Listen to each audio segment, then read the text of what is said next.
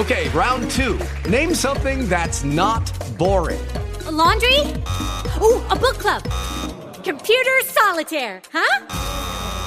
Ah, sorry, we were looking for Chumba Casino. That's right. ChumbaCasino.com has over 100 casino style games. Join today and play for free for your chance to redeem some serious prizes. ChumbaCasino.com. No purchase necessary. Where prohibited by law. 18 plus terms and conditions apply. See website for details. kanyang biyaya. Salamat sa kanyang kabutihan. Praise God. So kung ating pong alalahanin sa nakaraan na ating pag-aaral, ay mayroon pong ilang bahagi po tayong babanggitin. Ano? At kung ating pong titingnan, ay tayo po ay nasa ah, tipanan po ng Diyos na ating pong um, pinag-aaralan. At ang tipanan pong ito ng Panginoon ay nagbibigay sa atin ng um, pagkakataon sa bawat isa sa atin na maunawaan po natin yung plano ng Diyos sa buhay po natin. At kung ating pong aalalahanin po, nung nakaraan, pinagsimulan po natin ang tipan ng Diyos kay Adan, at katulad po ng ating mga nabanggit nung nakaraan, may tatlong bahagi ng tipan na ito. Ito ay ang pangako, ah, o yung promise at kasama sa promises na ito ay yung terms and condition. At ang nagbigay po nito ay walang iba kundi ang ating Diyos Ama. At sumunod naman, para po ito'y marak- maratify o ito po'y magbibigyan ng ah, tibay, kinakailangan po ng tinatawag ng life exchange or yung kapalit ang buhay po nito upang talaga mapagtitibay yung tipan. At ang gumagawa o ang gumawa ng pagpapalit ng buhay ay walang iba kundi ang kanyang anak. O sapagkat naalala po natin, ang anak po na walang iba kundi ang ating Panginoong Jesus, ito na po ay sa ah, later stage ng tipan ng Panginoon. Pero kung titinan po natin, kung aalalahanin po natin yung tinatawag na ah, kapalit ng buhay or life exchange, kung maalaala po natin, di po ba, ang tagiliran ng, ni Adan ay nagkaroon ng ah, tinatawag na, kumbaga, doon inilabas yung ah, babae. At tandaan po natin, di po ba, during the operation ng Panginoon sa katawan ni Adan, ay nandoon yung bloodshed na tinatawag pinatulog si Adan at hinayaan niyang lumabas sa kanyang tagliran ang babae. At doon po, yun yung ratification o yung pagpapa, ah, pagpapa tibay po ng kasunduan o ng promise ng Panginoon at kinakailangan na lamang ang tatak o yung marka para ito ay ma-release o ma-execute yung pangako o promise. So, kung aalalahanin po natin, na ah, kung atin po maalalahanan, yung pangako ng Panginoon kay Adan, ito'y atin lang pong babalik tanawin ng ah, mabilis, ay may limang pangako na ibinigay po ang Panginoon ah, bilang promise of blessing kay Adan. Yun ay ang fruitful, mamunga ka. Ito ay para mag-grow ka, mag-increase ka. Ito po talaga ay promise ng Panginoon. At ah, kasama dito ay pagmumultiply ang ikalawa o di kaya sinasabing magpakarami ka. So you will receive an abundance, plenty, plentiness, nourish, ah, nourishment na galing sa Panginoon. Pangatlo, replenish. Ibig sabihin ng replenish is you will be recharged, you will be restored. Pangako po ang restoration. Pangako po ang marirecharge ka, marirefill ka, mafulfill ka, masasatisfy ka. This is a promise from the Lord. So, ibig sabihin po talaga, yan na ibinigay na sa panahon kay Adan. At pang-apat, sabi dyan, sabdu. Ibig sabihin ng sabdu, supilin mo, meron kang authority para ah, tapakan yung gawa ni Satanas. So, yan ay promises ng Panginoon. At panglima ay dominion, ibig sabihin, ikaw ay mamamahala, ikaw ay ah, hihigit kay Satanas, pamamahalaan mo yung mga bagay na ginawa ng Panginoon ah, nung panahon po kay Adan. So, ito pong pagpapala kay Adan ay ibinigay po bilang promises ng Panginoon kay Adan. Ngayon, merong terms o conditions. So sabi nga, may tatlong phase tayo, di po ba? Merong promise. Sa loob ng promises, nandun yung terms and conditions. Pangalawa, nandun yung ratification, yung sinasabing there will there there is a need of exchange of life o yung pag, pagpapalit ng buhay. At ang pangatlo ay yung sealing or yung execution. So ngayon, dito makikita natin yung terms and condition kay Adan. Sabi diyan, ang terms o kondisyon para matanggap ni Adan yung promise of blessings ay walang iba kundi kinakailangan ni Adan na huwag kainin ang uh, kaho, ang bunga ng pagkakilala ng tama at mali. So yan ay makikita po natin sa, sa Genesis 2 talatang 17 or sa Genesis ikalawa talatang 17. So makikita po natin, ibig sabihin po kung babasahin ko dyan, ito yung terms ng Panginoon, datapat sa kahoy ng pagkakilala ng mabuti at masama ay huwag kang kakain sapagkat sa araw na ikaw ay kumain niyaon ay walang pagsalang mamamatay ka. So ibig sabihin, huwag kang maging Diyos. Huwag mong maging katulad na maging Diyos ka. Ibig sabihin, huwag mong isipin na ikaw ang magmamaniobra sa sarili mong buhay at maging Diyos ka sa sarili mong buhay. That's basically the simplest uh, explanation ng Genesis na iyan na gustong ipakilala at gustong ipaalam sa atin ng Panginoon. Kaya naman sabi dito, yung dugo para pagtibayin ang kasunduan, papaano ba pinagtitibay?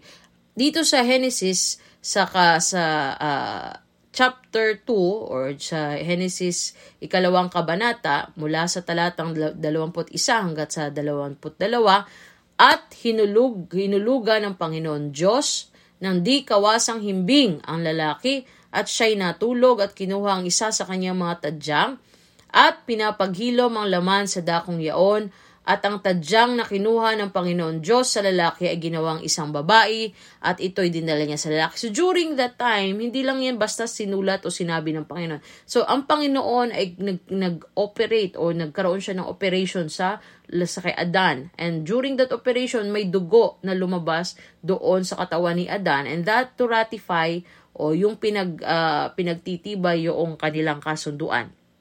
So si Adan po ay nagbigay ng sarili niyang buhay. Ulitin ko, si Adan ay nagbigay ng sarili niyang buhay upang magkaroon ng babae mula sa kanyang tagiliran at ang Diyos po ang mismong mediator noong promise na yon o noong agreement na yon na kumuha sa buhay mula sa tagiliran ni Adan. So, sabi dito, sabi so 1, labing uh, siyam, talatang 34, ang Diyos ay kumuha sa tadyang ni Adan para gawing babae na kanyang makakatuwang. So, ang babae ay tinatawag po na woman of the womb. Ibig sabihin po ay mula sa katawan ni Adan, buhay na lumabas mula sa katawan ni Adan. Ang buhay at totoong buhay na lumabas mula sa buhay ni Adan, ay sa, sa, sa katawan ni Adan.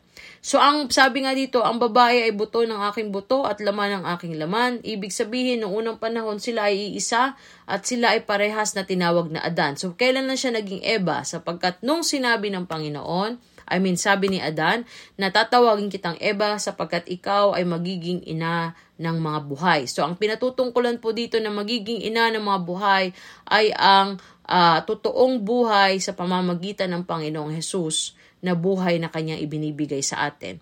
So, hindi ito ay para sa mga believer. Ibig sabihin, ito yung pag sinawag, sinabing buhay, uh, ina ng mga buhay, ito yung mga kumbaga sa atin ngayon, sa, sa ating estado ngayon, is ito yung mga church. Siya'y, inagi, siya'y ina ng church o yung pinatutungkulan mismo as a church.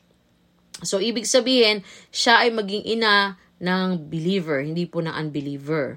So, dito tandaan po natin, sa paunang tagapamagitan ng unang tipan ay mismo ang Diyos. Siya mismo ang nag nag nag nag uh, nag-shed ng blood kay kay Adan to ratify his own promise at para maselyuhan ito o ma-execute, kailangan dapat kainin ni Adan ang uh, kailangan kainin ni Adan yung uh, fruit of life. Ulitin ko, para ma-execute po ito, kailangan na piniling kainin ng Adan ay ang fruit of life. Pero mas pinili yung bunga ng buhay, o yung tree of life. Ngayon, mas pinili nilang kainin yung bunga ng pagkaalam at ng mabuti sapagkat diniceive sila ng kaaway para kainin nila yon at para sila ay masira, hindi masira ang uh, siya upang mamatay dahil uh, wala namang kakayahan ng Diablo sapagkat they are being protected by the Lord. So bakit ito ginawa? Sapagkat sinisira ng Diablo ang relasyon ng Panginoon, ng Diyos at ng relasyon niya kay Adan. Dahil sa pagkasira niya ng relasyon na ito ay ang pagkakasala at hindi pagkakaroon ng kapangyarihan ni Adan upang makuha niya ang pagpapala ng Panginoon. At dito sila mahuhulog sa sumpa o sa tinatawag na kamatayan. So para ma-execute o yung tinatawag na selyo or tatak, kailangan dapat after nung promise na ibinigay at after na lumabas ang babae sa tagiliran ni Adan, yon ay dapat maselyuhan ng pagkain ni Adan ng tree of life. Dapat maselyuhan yon sa pagkain ni Adan ng tree of life. Unfortunately, instead na kinain niya ang tree of life, ang kinain niya ay walang iba kundi ang pagkaalam ng tama at mabuti dahil sapagkat ito ang sinasabi ng Diablo na kainin nila na which is ito yung dapat na wag nilang kinain sapagkat ito ay parte ng terms and condition ng promise na pagka na-breach nila o pag hindi nila nasunod, tiyak po iyon na magkakaroon at papasok ang sumpa. Kaya dito pumasok ang sumpa ng kamatayan. Dito pumasok ang sumpa ng kamatayan at masumunod pa na sumpa ng mga babae na mahihirapan sa panganganak at ang mga lalaki ay kailangan magbungkal upang uh, upang magkaroon ng sarili niyang pagkain. So, in short, para po ito ay maprotektahan sapagkat nakain na nila ang, ang, ang puno ng pagkakilala at ng mabuti. At dito nakurap, nalaman ni Adan at ni Eva na sila ay hubad sa harapan ng Panginoon. At dahil dito, ang ginawa ng Panginoon ay pinotektahan ni, ng Panginoon kaagad ang tree of life sapagkat the moment na sila ay corrupted at kanilang kukunin ang tree of life, ito po ay magkakaroon ng matinding uh, matinding uh, impact at mawawala ng ng silbi ang salvation ngayon sapagkat hindi tayo masisave.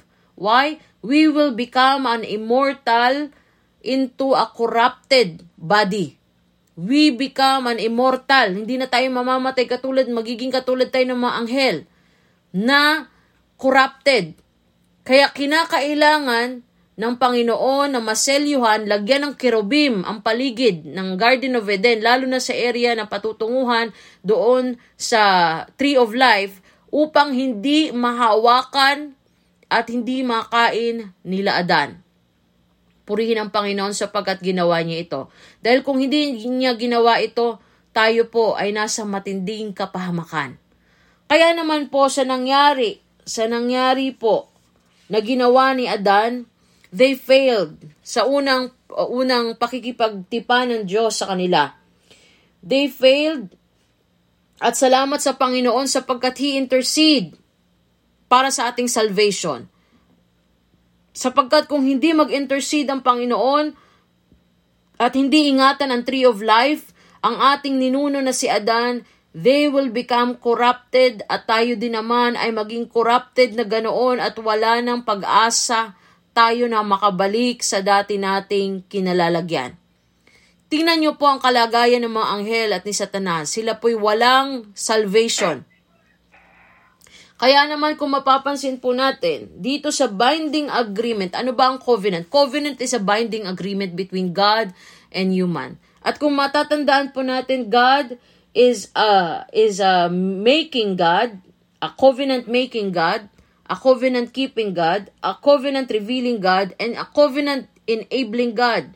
Ano ba ibig sabihin nito? Siya ang gumagawa ng pagkikipagtipan, siya ang nagigi uh, keeping, siya yung siya yung nananatili sa tipan na yon kahit na tayo ay naging unfaithful. Si Adan naging unfaithful po, hindi siya nakasunod.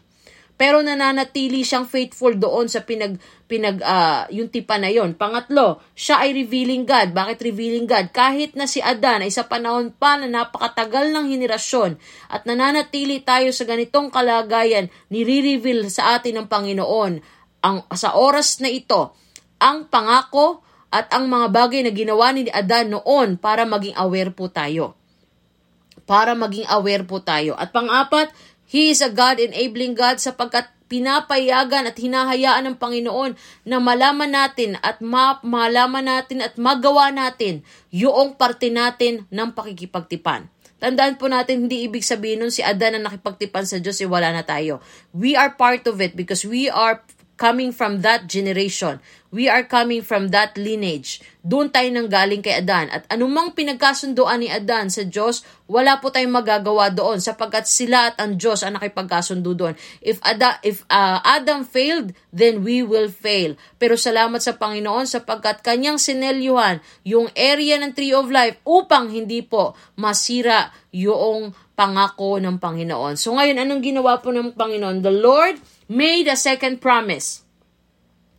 The Lord made a second agreement o second na pakikipagkasundo. But this time, it will be totally different. Anong pagkakaiba ng first part at second part? Ang first part, hinayaan niya na si Adan ang magdesisyon. Hinayaan niya na ang, ang, ang desisyon ay magmumula doon sa tao. But he found out na ganoon kahina ang tao, ganoon kahina ang desisyon ng tao at ganoon din kahina at karupok kung papaanong kaya itong matukso ng kaaway na Diablo. Now, ang sinabi ng Panginoon, dahil dito, ang ginawa niya mula sa Genesis 1 o sa unang kabanata ng Genesis 26 hanggang 27, sabi niya, sige, gagawa ako uli ng pakikipagtipan sa iyo, Adan. Una, ano yung promise ko? Ang first promise ko ay, sabi dito, nandun pa rin yung be fruitful, be multiply, replenish, subdue, dominion. Nandun pa rin yon. Ngayon, ano ang pinagkaiba dito sa pangalawa?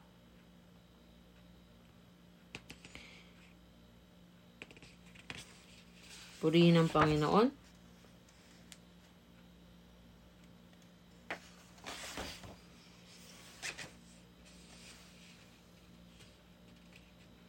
Hallelujah. Now, sabi ng, ng Panginoon sa kanya, dapat nating maintindihan na yung unang terms na nasira o yung unang agreement na nasira ay nalabas po sila uh, Adan doon sa Garden of Eden at namuhay po sila ng malayo sa Panginoon. Malayo, hindi malayo, ibig sabihin may gap na. Ngunit dahil sa faithfulness ng Panginoon, siya ang patuloy na nagturo kay Adan kung papaano po ang tamang pamumuhay at kung papaano na sinabi po ng Panginoon kay Adan, ganito ka dapat na mag-worship at ganito mo dapat ibibigay o i-offer mo. Ang uh, dito pumasok po yung pag-offering noong noong unang mga hayop na ino-offer ni Adan. Ngayon, hindi po ba natin naiisip kung bakit at kung paano si Adan natuto po na mag-offer? Bago po si Adan na lumabas po doon sa Eden, sila po ay kumbaga ang Panginoon po ay nagkatay. Ibig sabihin, pumatay ang Panginoon ng hayop. Ipinakilala ng Panginoon ang paparating na Misaya sa pamamagitan ng Messiah na ito na, is, na isalita niya kay Adan, ang revelasyon niya tungkol doon sa kanyang great redemption na kanyang gagawin. Sapagkat meron ng sumpa na pumasok sa uh, bilang bunga po noong uh, pagbali ni Adan doon. Kaya nagkaroon ng kamatayan. Napakalaki po na nakapangyari nung panahon na yon. Nung after na ginawa ito ni Adat, nagkasala po sila, isang napakalaking gap, kamatayan po sa laman, kamatayan sa espiritual, at kamatayan, ikalawang kamatayan na sinasabi dito, ang naging bunga po noong uh, kasalanan na yon ni Adan. Imagine po, ganun po ka, ganun po ka very um, seryoso ang Panginoon doon sa kanyang pakikipagtipan. Pero this time, may ginawa ang Panginoon na promises. Pangalawang part ito, sa Adamic pa rin siya na covenant. So una,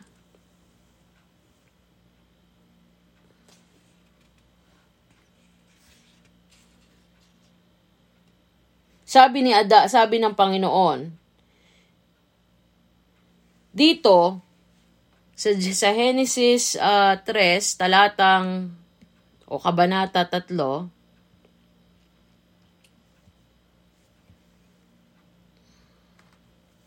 Praise God. Kabanata 3, talatang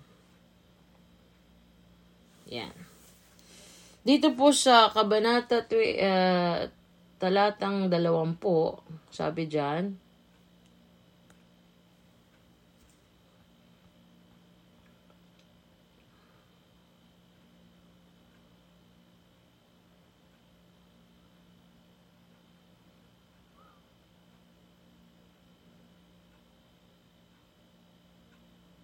Three fifteen.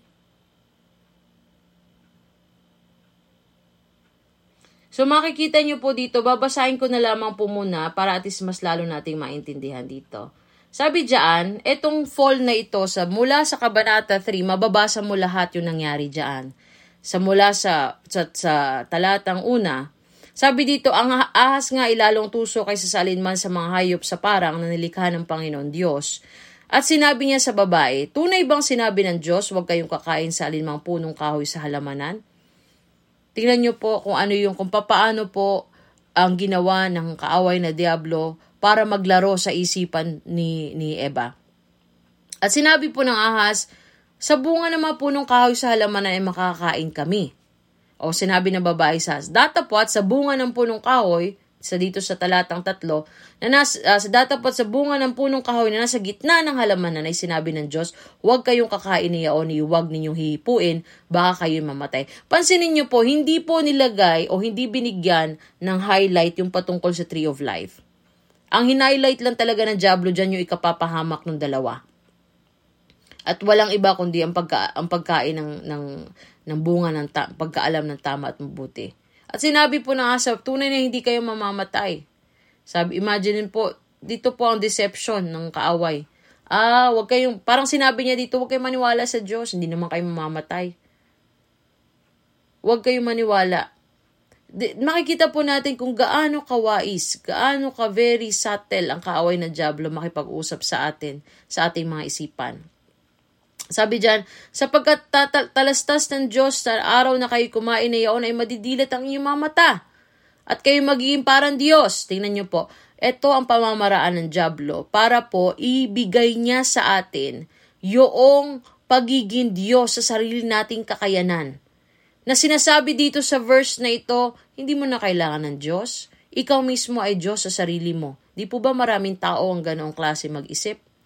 Maraming tao hanggang ngayon, hanggang ngayon po, ay ang pagiging Diyos, makapangyarihan, at pagkakaroon ng ganoong kaisipang pagiging Diyos na hindi na nila kailangan ng Diyos, ang siyang nagpapahamak pa rin hanggang ngayon, same technique, same tactic ng kaaway, same pa rin, naggumugulo at gumagawa sa maraming isipan ng mga tao, na hindi na nila kailangan ng Diyos.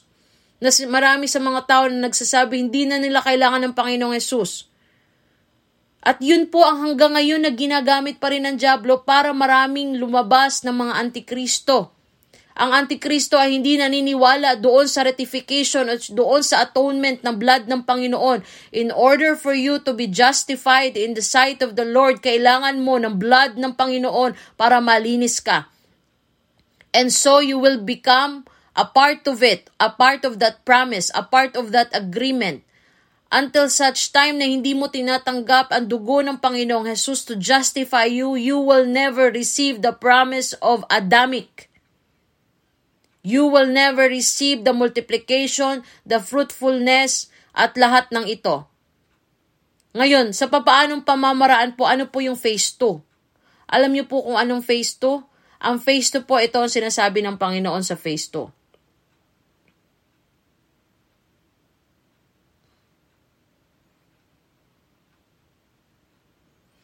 Nandito pumasok muna ang sumpa ng Panginoon sa kanila ni Adan at ni Eva. At ito po ang nasasalamin ng fall ng tao, which is tayo po ay nakaranas nito. At sinabi ng lalaki, sabi niya dito, at sinabi, sino nagsabi sa inyo na ikaw ay hubad? Nakakain ka ba ng bunga ng punong kahoy na iniuutos ko sa inyong huwag mong kainin? At sinabi ng lalaki, ang babaeng ibinigay mong aking kasamahin ay siyang nagbigay sa akin ng bunga ng punong kahoy at aking kinain. At sinabi ni ng Panginoong Diyos sa babae, at ano naman ginawa mo? Sinabi ng babae dito sa labing tatlo na talata ng Kabanata Genesis 3. Dinaya ako ng ahas at ako'y kumain. At binigyan ng sumpa ng Panginoon ang ahas sapagkat naging instrumento po siya ni Satanas Ang ahas po ay isa lamang na uh, reptile. Ngunit dahil siya ay naging instrumento ni Satanas, siya po ay nakaranas din ng sumpa. Ang ahas po ng panahon na yon ay lumalakad pero ngayon ay gumagapang na lamang. Ano pang ginawa dito? Sabi dito sa sa tatlo, talatang uh, sa labing, labing lima na kabanata tatlo, sabi dito, at pagagalitin ko ikaw at ang babae, at ang iyong binhi, at ang kanyang binhi, ito ang dudurog ng iyong ulo, at ikaw ang dudurog ng kanyang sako. Tingnan niyo po, etong 315, Etong Genesis chapter 3.15 ay ang katuparan po ng pagdating ng Panginoong Hesus na dumurog sa ulo ni Satanas sapagkat napagtagumpayan niya sa pamamagitan ng kanyang dugo na maipanumbalik ang anumang nawala kay Adan na unang pangako. At tingnan niyo po dito, at sinabi niya sa babae, pararamihin kong luba ang iyong kalumbayan isa po ito sa nagisumpa sa babae. Bakit mahirap ang babae mga anak? Sapagkat ito po ay sumpa ng uh, bunga ng paglabag ni Adan doon sa kasunduan. Sinabi niya sa babae, pararamihin kong lubha ang iyong kalumbayan at ang iyong paglilihi. Hindi po, hindi po biro ang paglilihi ng mga babae. Hindi po madali na maglihi ang mga babae. Purihin ang Panginoon. Hallelujah. Kaya naman sa bawat isa sa atin, makikita po natin na bagamat tayo ay dumaranas ng mga, sa mga babae ng mga maraming paghihirap, ay natutunan po natin na lumapit sa Panginoon. Sapagat alam natin bagamat tayo ay nakararanas ng ganitong klaseng paghihirap, ito man ay parte na naging sumpa, pero ang Panginoon ay mabuti sapagkat tayo ay hindi pinababayaan. Purihin ang Panginoon. Hallelujah, Jesus. Hey guys, it is Ryan. I'm not sure if you know this about me, but I'm a bit of a fun fanatic when I can. I like to work, but I like fun too. It's a thing. And now the truth is out there. I can tell you about my favorite place to have fun Chumba Casino. They have hundreds of social casino style games to choose from, with new games released each week. You can play for free anytime, anywhere and each day brings a new chance to collect daily bonuses. So join me in the fun. Sign up now at ChumbaCasino.com. No purchase necessary. VGW. Void were prohibited by law. See terms and conditions. 18 plus.